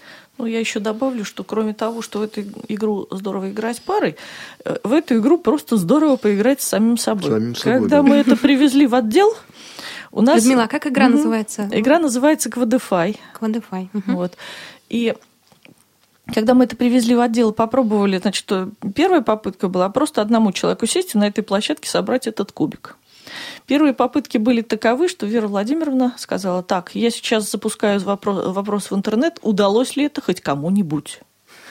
Мне кажется, что это невозможно. Значит, на второе утро пришли сотрудники и сказали, так, мне сегодня снилось, что я собираю квадефай. То есть, в общем-то, на, э, на день один из сотрудников взял это на стол, когда были какие-то перерывы, начинал нервически перебирать фигуры. То есть, в общем-то, она не отпускала до тех пор, пока мы этот кубик не собрали не убедились, что это возможно. У человека должна быть очень хорошая память, осязательная память. Он четко должен себе знать, каких фигур и сколько у него находится в игре. И он четко должен представлять такие же фигуры у другого цвета, у другого напарника. То есть там должна быть память плюс вот такая конструкторская жилка у человека. Вот, вот так сложить, чтобы не выйти вот за плоскость этого куба. Давайте еще с одной игрой познакомимся. В народе называется «Стульчики». В чем заключается игра? Здесь вот 12 стульчиков, и здесь 12. На цвет не обращаем внимания. Вы начинаете, берете один стульчик рукой, берите один, ставьте его. Поставили? Да. Вот вся пирамида этой игры строится на одном стуле. То есть вы берете из своей коробочки, вот ваши 12, берете второй и убираете ручки и пристраиваете этот стул, пожалуйста. Так, стоп, одну секунду. Как пристраивать? Я вам, как должен, хотите. я вам должен Поднимайте. объяснить. Смотрите, стульчики двух видов, потрогайте. Один стульчик с круглыми ножками, другой стульчик с квадратными ножками. А, вот И чего. у них конфигурация сидений разная. Да. Вот сразу обратите на это да. внимание. Это принципиально важно. Вы должны значение. выбрать стульчик, который оденется вот на это. Вот на вы это, должны, да. и одеваются они, потому что за счет разных сидений и разных ножек. Вот это для себя уясните. Ничего не влезет сюда. Вот это особого значения не имеет. Вот так посадили. И если Все. у вас стульчики упали, то угу. человек... Подождите, пока еще рано. Вы еще берите свой стульчик. По очереди. Каждый берет свой стульчик в любом направлении. Как хотите, так одевайте. Может, на справа, слева. А, это что-то наподобие конструктора. Да. Вешайте, вешайте. Ничего страшного. Вот Прекрасно. Теперь я, моя очередь вешать стульчик. Да. О, видите, упала. Я сейчас играл в игру «Стульчики». А Все стулья – это уменьшенная копия реальных стульев. Основная цель игры а, – два участника ставят по очереди стулья. Но стулья а, ставят таким образом, то есть э, фактически выстраивают из них пирамиду. И, соответственно, если пирамида обрушилась в тот момент, когда стул поставил последний игрок, соответственно, он является проигравшим. Ну, или до, там до последнего стула. Я всех правил точно не помню, но как мне объяснили, в общем, ставь стулья, и чтобы пирамида стояла, и все. А какие там еще правила существуют, я точно не знаю. Ну, то есть основная задача, вот у каждого игрока есть определенное количество стульев. И нужно, чтобы стульев не осталось. Вот. Это основная цель. Ну, тут важно, чтобы как-то на каком-то одном дыхании их построить, чтобы они никуда там никто, чтобы так, так никто не, не мешал. И, ну, ну так надо все равно какое-то равновесие, чтобы и руки не дрожали, чтобы ну, вообще вот так. Ну, сложно достаточно. Как бы какое-то вот расстояние надо там все равно как-то просчитывать, чтобы вот, чтобы правильно этот стульчик простать. Все равно тут надо какой-то остаток зрения, при том желательно как бы неплохой остаток зрения иметь. Вот, потому что там буквально, если низко даже наклонишься, буквально отдохнешь, раз может вся эта конструкция рухнуть. Объясняли игру опять Артур Алиев из Тюмени и Ирина Чедова из Перми. Есть что дополнить? Да, конечно, надо дополнить, потому что будет ничего непонятно. Вот прозвучала ключевая фраза сейчас. Вот эта игра, она для тотальников невозможна, к uh-huh. сожалению, потому что ставить надо одной рукой, второй рукой поддерживать невозможно, как только отпустил руку, все это посыпалось, значит, и надо подглядывать обязательно. У нас был один игрок из Московской области, то тот вообще всех гонял от стола, не подходите и не дуйте, все упадет. И был такой случай, когда игрок э, поставил уже руку оторвал, она постояла минут, секунд 17 и сама по себе рухнула. А второй игрок еще не прикоснулся к этой. И ко мне подошли, придвинули. Я, говорит, поставила, а он же стоял. Ну, пришлось сказать, что Пизанская башня много лет падала. Да, это для Поэтому слабовидящих, конечно. Вот игра. эта игра для слабовидящих. И тут, конечно, вот мы будем, когда делать э, методички, обязательно эта задумка есть, и мы это будем по регионам распространять. Обязательно будет подразделение игра для тотально незрячих или игра в темных очках, чтобы быть в одинаковых условиях, и игра, которая доступна только слабовидящим. Вот тут очень важно. И еще одно очень важно. Вот э, это для того, чтобы тренировать свою нервную систему, понимаете? Чтобы у тебя руки не дрожали, да, понимаете? Э, ты, ты играешь, и ты смотришь, у тебя рука, особенно у тех, кто на дня, накануне повеселился немножко, я... Дрожили. Но они же не знали, что Явно руки дрожат. Поэтому это очень вот важно. И я думаю, что это все будет развиваться, и мы будем совершенствоваться, и будут еще правила новые. И потом, э, в общем-то, сейчас мы пойдем дальше.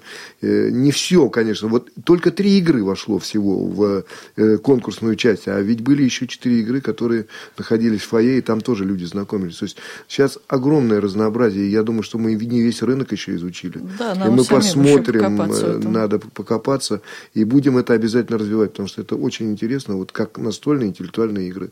Людмила, а официальное название у стульчиков какое? Мистакос. Угу. Игра называется Мистакос. И третья игра, как называется, Людмила? Квикса. Квикса. Похоже на крестики-нолики. Давайте послушаем тоже объяснение и отрывок э, игры самой. Вытащили вот этот кубик. Мы должны поставить его, к примеру, крестиком. Здесь дырка в середине ряда. И сдвигается либо вот этот ряд, ну, собственно, от него уходящий, либо вот эти сюда, либо вот эти сюда. И ставите тогда сюда. Понятно, да? Так, ну все, можно играть. Нет, нет, нет, только с краю. А, с краю. Но взять можно либо свой символ, либо вот закрытый пока. Крестики брать вы не можете. На то же место нельзя. Вот туда можно, да. А вот этот, например, можно ей поменять? Крестик может взять Нет, крестик. он постоянный или, или его может... Ну, вот, вот Оксана может его вместо него Нет. нолик поставить? Ну, вот, вот отсюда, например, нолик взять. Так. Вот так. А потом вот раз вот так вот поменять. Может. Может, да? Может. А, давай. В этом вся фишка, что а, вот уже совсем состроил, То есть они не а постоянные, да? Сдвинул. Ясно. Они все время двигаются. И что? Я Нет, у вас Нет, крестик, крестик должен быть. Там, а там куда еще... вы его поставите? Это уже какой-то... Как бы куда вам интереснее. Вдаль поставила. Оцениваете позицию. Оксана, ты все, все посмотри, не только свое. Здесь вот на ощупь, как вам кажется, нормально? Нолики эти прощупываются. Ты ко мне край тоже потрогай.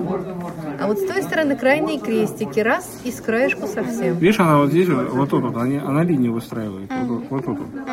вот здесь. Тебе надо ее при, а прервать. надо включить. Поняла? Надо какой-то...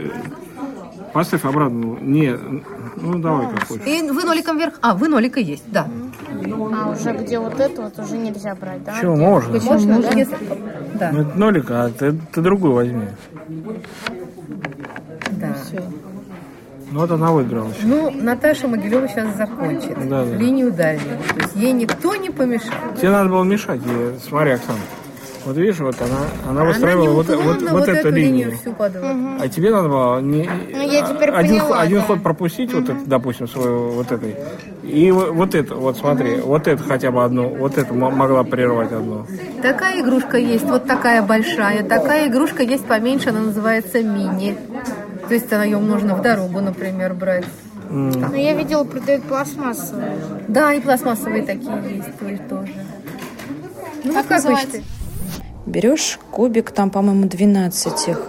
Нет, вру, 15 кубиков, 5 на 5 доска. Берешь кубик и его либо переворачиваешь, либо, не знаю, как объяснить, но сдвигаешь ряд. Весь ряд и поставишь на свободное освободившееся место. И надо заполнить полную линию либо крестиком, либо ноликом по вертикали, по горизонтали или даже по диагонали. Это не важно. Если заполняешь, то выигрываешь. Если нет, то ничья. Пыталась объяснить эту игру Елена Чикина из Иванова. Давайте дополним. Ну, надо дополнить то, что, опять же, вот мы говорим, что мы недавно к этой теме приступили. Надо у эту игру более совершенствовать, приспосабливать для незрячих, потому что мелко прорезаны вот эти крестики и нолики, их надо прорезать глубже. Тогда они будут больше ощущаться, потому что не все хорошо справлялись с этим. И время на это уходило. Это, во-первых. Во-вторых, она, эта игра, доступна абсолютно для вот, любой категории. Слабовидящий, зрячий, ты незрячий, пожалуйста. Но там есть вот одна, так сказать, черта такая э, очень приметная. Там нужно хорошо помнить позицию, которую ты оставил после своего хода. И дальше просчитывать, а что будет делать соперник, и просматривать это. Ну, это, в общем-то, достаточно интеллектуальная игра. И я думаю, что мы ее доработаем, и она пойдет у нас очень хорошо, тем более, что там достаточно крупные кубики. Вот в этом большом варианте они достаточно крупные, их, ими удобно работать вот незрячему человеку. Вот как раз из тех игр, которые мы представили, я бы сказала, если говорить о том, что подходит для какой категории, да, Квикса, ну, как правило, люди, э, кто хорошо читает, наверное, по Брайлю, может быть, у кого получше тактильное ощущение, но мало кто жаловался, что это не прощупывается. Здесь, возможно, это еще от заводских каких-то моментов зависит, но, во всяком случае, если покупать эту игру, она, ну, можно сказать, что она фактически уже пригодна к употреблению, так же, как и вот тот самый Quadify, тот, тот самый Тетрис. И я не могу не сказать про еще одну игру, которая была представлена в фойе, именно потому, что она стопроцентно годится для первой группы безо всякой адаптации. Это Патагон, это похоже на большие шашки. Задача, в принципе, соперников выстроить свою линию от одного конца поля до другого, и, соответственно, мешая сопернику. Вот. Но она абсолютно тоже, почему я обращаю на это внимание, она не требует адаптации. То есть там абсолютно стопроцентно прощупывается поле. Адаптация, ну, чуть-чуть можно маркировать вот шашки по-разному. Можно даже, извините меня, там кусочек скотча наклеить. То есть это фактически то, что ну, доступно подручными средствами. Да, там приспособлено двухуровневое поле, то есть подняты квадратики над полем, и mm. все это очень хорошо прощупывается. Там ничего не шашки. будет ездить, да, единственное, шашки действительно, не круглые, шашки а чуть-чуть. они восьмиугольные, вот. да, они вставляются легко, и, и никуда из ниши не выпадают, когда ты поставишь. Чуть-чуть сделать разницу между шашками, но да. это действительно это делается просто вот, ну, у кого как фантазия. И еще одну игру, которую мы приспособили, mm-hmm. я думаю, что о ней тоже надо сказать, это так называемый э, коридор. Коридор, да. Вот ну, там, тут мы, да, мы ее немножко фишка надо адаптировать, еще надо ее адаптировать. Там э, так же, как э, игровая фишка, которая вставляется в просверленное поле, в середину поля просверленное, ну, так же, как в шахматной э, доске, скажем, на брайлевских шахматах. Вот так же вставляется, только надо чуть-чуть поглубже черенок этот утопить и э, кое-что там еще доделать. Мы хорошо придумали. Там вот эти щиты ставятся, но это тоже вполне спокойно и доступно играется. И достаточно интересно для тактических вот всяких изощрений игрока, потому что тут один против другого играет, перекрывая дорогу фишки того товарища, который сидит напротив тебя, и ты должен своей фишкой пройти с конца в конец поля, на, на его сторону поля, да, так же, как в шахматах, скажем, А8, Б8, Б, А7 и так далее, по одному шагу, пошагово, причем можно шагать э, только вправо, влево, вперед и, и, назад. и назад. По диагонали не шагается. Вот такая вот интересная да, но, игра. Но при этом, да, при этом там еще у каждого из соперников есть э, таких вот 10 заборчиков, которые, которые, если, которые, которыми он может диктовать условия направления вот для фишки соперника. И ты выбираешь, либо ты ставишь ему заборчик, либо ты делаешь следующий шаг. И вот э, такая вот достаточно ну, занимательная история получается. Игра, да, да, да, да, любопытная. Да. Я наблюдала ее. Но после игр вы опять подняли очень серьезную тему на фестивале. Это у вас открылась ярмарка вакансий. В прошлом, э, на прошлом фестивале она проходила? Да. Проходила, но была еще визитная карточка, которая тоже немаловажное значение она внесла в свои краски, да. Я ну, вот говорил про живое настроение, да. Вот не будем этого касаться, это давно игранная визитная карточка, она и в КИСИ, и везде у нас есть, но тем не менее она актуальности своей не теряет, она вносит определенную краску, такую оживленную в мероприятие. А после этого, да, была действительно ярмарка вакансий, и тут вот что хочется сказать. Конечно, вот э, говорил представитель из Ромавира, что, в общем-то, некоторые, э, будем говорить, проекты были высосаны ну, из по- пальца? почти из пальца, да. Ну. Они не, такое, да. реальной основы под собой практически не имели. Но было три, четыре, по крайней мере, по моему по такому реальному представлению, что это вполне может пойти в жизнь. И вот когда ребята из Тюмени предложили фор формовать э, и делать вот эту тактильную плитку, и они причем уже реально идут по этому пути, и там уже у них помещение есть и просчитано э, срок э, реализации всего этого дела, рентабельность. Все это достаточно основательно ребята проработали. Давайте послушаем проект Тюмени. А на сегодняшний день мы вашему вниманию представляем проект под названием «Производство тротуарной и тактильной плитки». А в рамках «Доступная среда» мы планируем а, реализовать этот проект. Мы планируем трудоустроить 6 человек.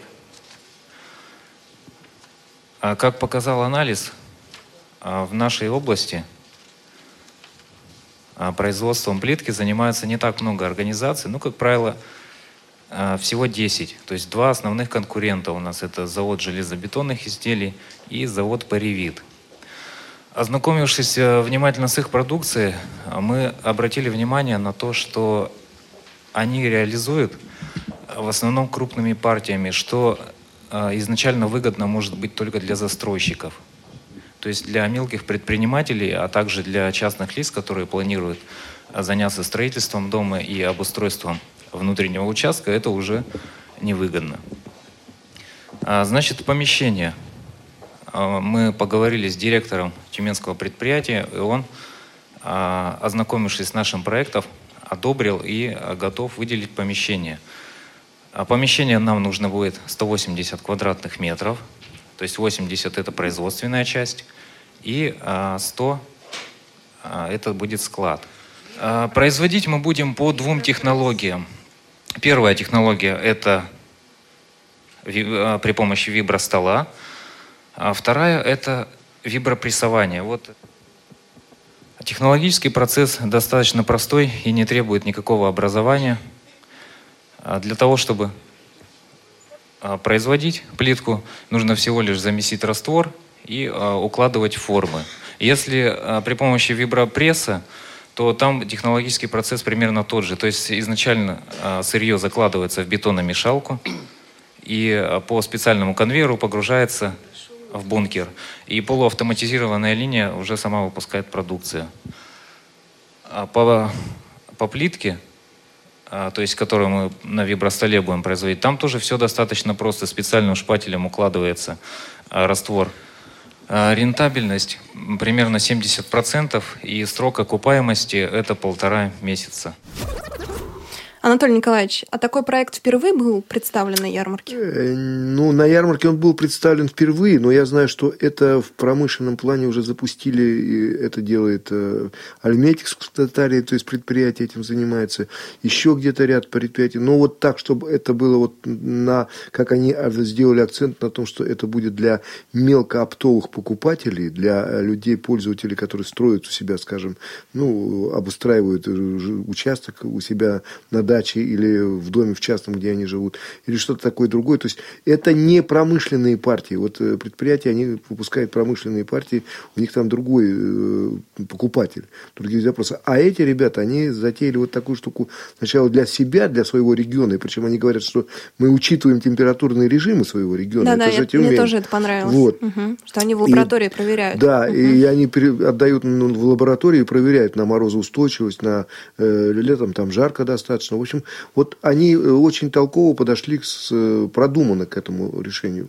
Я думаю, что это, в общем-то, будет иметь свой спрос. Еще один очень серьезный проект, э, о нем мы говорили в начале нашей программы, представил Армавир Константин Сергунчик. Давайте послушаем отрывок из его выступления.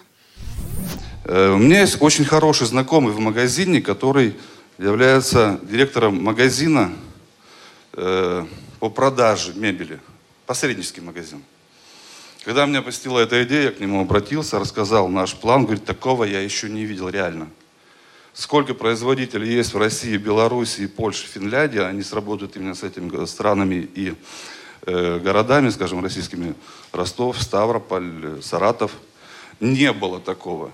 Мы решили просто объединить то, что может быть уже наработано, с тем, что мы уже умеем – и слить воедино. Приходим в магазин, нам предлагают мебель именно ту, которая здесь и сейчас. У каждого интерьер и планировка своя. Не знаю, как, ну, в Москве, конечно, в, ну, в, в крупных городах явно это есть. В Армавире я долго искал, чтобы э, заказать стенку угловую. Либо шаблон стандарт, либо какие-то там излишние заказы, заказ, переплаты и так далее. Нефункционально дорого, накладно, не всем доступно. Мы хотим предложить следующее. В Волоколамске есть курсы профессиональной подготовки и резьба по дереву, и лозоплетение. Берем стандартную мебель, как, как мы ее себе представляем. Кухонные гарнитуры, мягкая мебель, стенки, шкафы купе, тумбы, столы, все что угодно. Добавляем элементы хорошего декора резьбы по дереву, лазоплетение. Вот представьте себе кухонный гарнитур.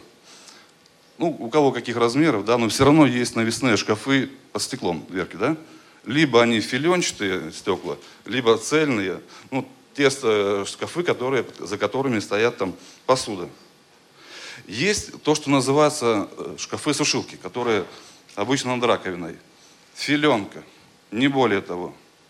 Добавляем элементы лазоплетения боковые панели, видимые, которые в любой гарнитуре идут, элементы лазоплетения.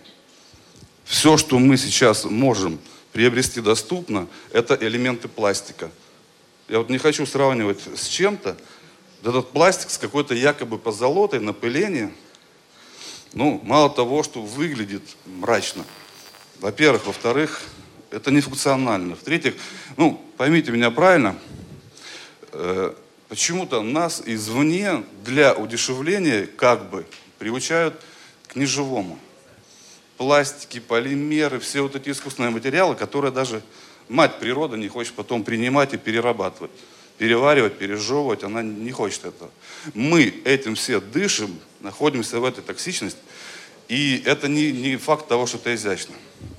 Поэтому просто небольш, не, небольшая линия, в зависимости от того, какие мы ставим перед собой грандиозные или поскромнее для начала проекта. Техническое оснащение несложное. Буквально 3-4 линейных станка, это фрезерный, токарный, э, некоторые наборы инструментов, дрели, шуруповерты, сверла. Э, естественно, там, вот, допустим, электролобзик и циркулярное производство. Работать может, могут люди всех категорий заболеваний, всех групп.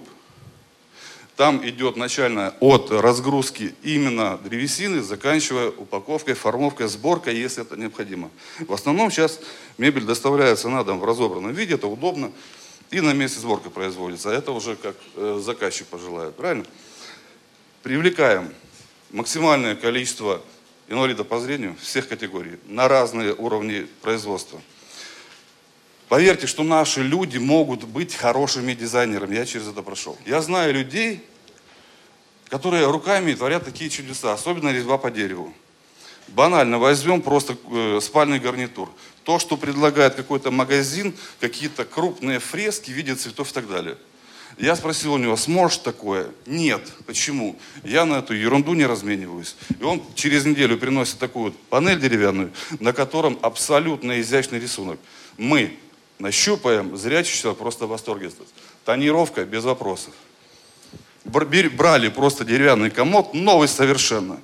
Два часа работы, он выглядит как комод, комод э, эпохи Наполеона. Верится, что могут такое сделать? Верится. Верится, потому что я видел баню, сделанную в Волоколамске. У них есть своя баня, в которой моются ребята, учащиеся. Там такие чудеса по резьбе, по, резьбе по дереву. Стены деревянные, а филенкой все сделано. И, и там такая резьба, что, в общем-то, верится, конечно, верится. Могут они делать это. Но были еще и достаточно, ну не банальные, но попроще проекты. Например, Татарстан прислал проект, э, рассказал о проекте «Антистресс».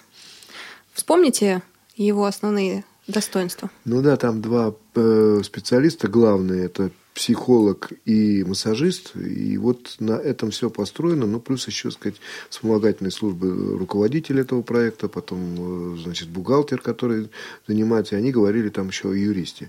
В общем-то, это вполне нормально, вполне жизнеспособно, потому что есть вот одна э, сторона, на которую они обращали внимание.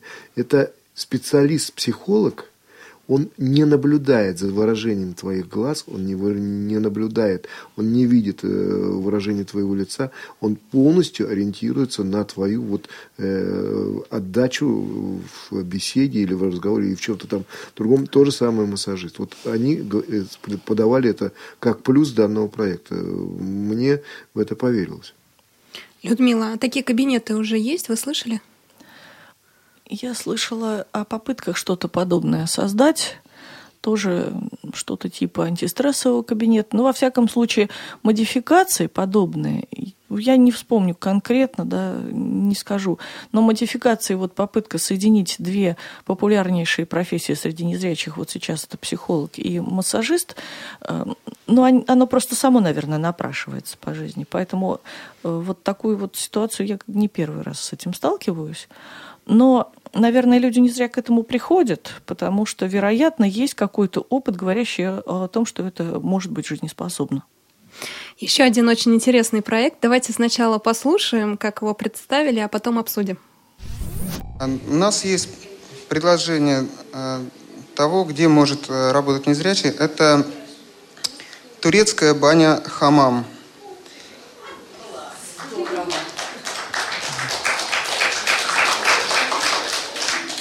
Что э, представляет из себя турецкая баня? Это отдельно стоящее э, здание, э, в котором множество помещений, как основных, так и подсобных. После раздевалки человек, пришедший в баню, попадает в так называемый предбанник, где температура, температура составляет, не превышает 35 градусов. Там он может предварительно прогреться, прежде чем переходить уже в основную парилку. А, в, в, в основной парилке а, это а, просторное помещение, где стоят мраморные столы. Эти мраморные столы с помощью современных технологий подогреваются, и человек должен лечь туда и там уже пройти более основательный процесс прогрева всего организма. А температура в этом помещении составляет уже около 50 градусов. И вот здесь, на этом мраморном столе, по традиции, а, Турции приступает к работе банщик. В его задачу входит специальной рукавичкой, изготов... жесткой рукавичкой, изготовленной из козьей шерсти, мыть человека теплой мыльной водой с элементами массажа. Какие плюсы у этого рабочего места? Оно не требует никаких дополнительных затрат на а, оборудование рабочего места. А, этим может заниматься человек, не имеющий специального а, профильного образования массажиста. Работодатель тоже может быть заинтересован в таком специалисте, поскольку организация получает льготы по налогообложению, когда работает инвалид на предприятии. Также к плюсу относится то, что если взять русскую баню, то, во-первых, традиции русской бани там а, таких людей не требуется, а во-вторых, температура в русской бане зашкаливает порой а, за 100 градусов, что а, не позволит многим незрячим и слабовидящим работать в таких условиях. А при температуре а, 50 градусов, э, за некоторым исключением, могут э, работать большинство людей. Жаркая работа тут с незрячим. Действительно, под ручьем будет литься. Но Любите она не столько, наверное, жаркая, все-таки 50 градусов это не такая великая температура, прав он абсолютно. Только я вот с тем человеком, который предлагает это, не согласен в одном. Нельзя, не имея профильного образования массажиста, вот мне тоже идти на такую угу. работу, потому что, в общем-то, хочешь ты не хочешь, да, варежка козья и все остальное, но, тем не менее, можно же и навредить, понимаете. А и, и народ, который приходит туда по-разному, понимаете, относится. И э, у одного одни требования, у другого другие, поэтому тут, конечно, какие-то общие правила массажа надо, безусловно, знать. Ну, зато в нашей, по-моему, в нашем обществе недостатка в массаже массажистах нету, поэтому не проблема найти специалиста такого рода. А уж анонимность Гарантировано. Вообще гарантированно. Все твои наколки останутся при тебе. Ну, э, тут только осталось дело за малым. Найти такого хозяина, который бы поверил в тебя как э, специалиста и, и поверил бы в те льготы, которые дают трудоустройство инвалидов, э, в общем-то, делать непростое. Э, убедить э, такого хозяина, что вот такие вот массажисты ему помогут, еще и прибыль принесут больше, чем со зрячим. Это, во-первых. Во-вторых, там еще одна деталь очень интересная прозвучала. Это спросили, а вот по желанию клиента, а клиент у нас везде всегда прав, а если мне захочется потанцевать с банщиком, то как? Понимаете, вот тут ко всему надо быть готовым. Да, границы должны быть у всего. Напомню, что представлял проект Антон Пеленков из Иванова. И давайте подводить итоги уже. Наша программа подходит к концу. А, доступная среда, открытый мир. Удалось или нет? Что хотели? Я думаю, что, в общем, само название, оно очень позволяет нам, так сказать, широко э, разнообразить всю эту программу, потому что за что бы мы ни взялись, да, вот в прошлом конкурсе GPS-навигация, это, это чистейшая доступная среда. Да, в этот раз мы берем игровую какую-то ситуацию и говорим людям, а вот вы можете поиграть вот это, вот в это, вот, вот это. И дальше мы говорим о трудоустройстве. То есть это тоже доступная среда. Поэтому очень удачно, как я считаю, э, Людмила Николаевна придумала название этому проекту. Действительно, это все позволяет. А если что-то появится новое на будущее, через два года, а мы с периодичностью два года проводим эти мероприятия, то мы, наверное, сумеем под это название еще какие-то новые проекты ввести. Поэтому я думаю, все, что мы задумали, удалось не нам судить, как э, это будет жизненно воплощаться, потому что люди уехали, увезли с собой свои впечатления и увезли какие-то, э, наверное, намерения в развитии этого проекта. А наша задача просто не откладывая, не забывая. Вот хорошо, что мы сделали эту передачу, потому что это, я так понимаю, пойдет в архив, и любой желающий сможет достать эту передачу, послушать еще раз, внимательно изучить. И я думаю, что мы будем продвигать этот проект. Просто э, надо еще раз не забывая о нем, надо задуматься и надо идти по этому пути, по которому мы, в общем-то, начали свое движение. Людмила? Я надеюсь, что удалось. И, конечно, все покажет то, как вот эти вот новые штрихи будут воплощаться в жизнь, как это все пойдет дальше. И у меня есть очень большое желание только одно, чтобы каждый такой фестиваль наполнялся новым содержанием. Именно это будет говорить о том, что доступная среда, как говорится, для нас становится, что мир становится все более и более открытым для нас. То есть чем больше мы сможем затрагивать, тем проблем, вариантов реабилитации, вариантов адаптации, интеграции. То есть вот всего того, из чего это складывается, всех тех маленьких деталей, тем лучше. Ну что ж, друзья, я вам напомню, что сегодня у нас еще один прямой эфир будет в 17 часов «Молодежный экспресс». Речь пойдет о досуге и дополнительном образовании детей с нарушением зрения. А завтра вас ждет два прямых эфира. Это в 11 часов «Скажите, пожалуйста», Разговаривать будут о собаках, проводник или полупроводник. И в кухне «Радиовоз» в 16 часов мы обсудим а, международный фестиваль теле- и радиопрограмм «Интеграция», на котором радио получил несколько дипломов. Наше радио, конечно, «Радиовоз». И «Тифло-час» вышел же сотый выпуск уже в эту среду. Так что ждите новых прямых эфиров на «Радиовоз». С вами была Елена Колосенцева. У меня в гостях Людмила Смирнова, а, начальник отдела организационно-методического КСРК ВОЗ, и Анатолий Халидинов, художественный руководитель КСРК ВОЗ, заслуженный работник культуры. Спасибо большое, Анатолий и Людмила, что пришли к нам в гости. Спасибо, до новых встреч. Огромное спасибо, что пригласили, всегда рада. До свидания. Пока-пока. До свидания. Материал записан в 2014 году.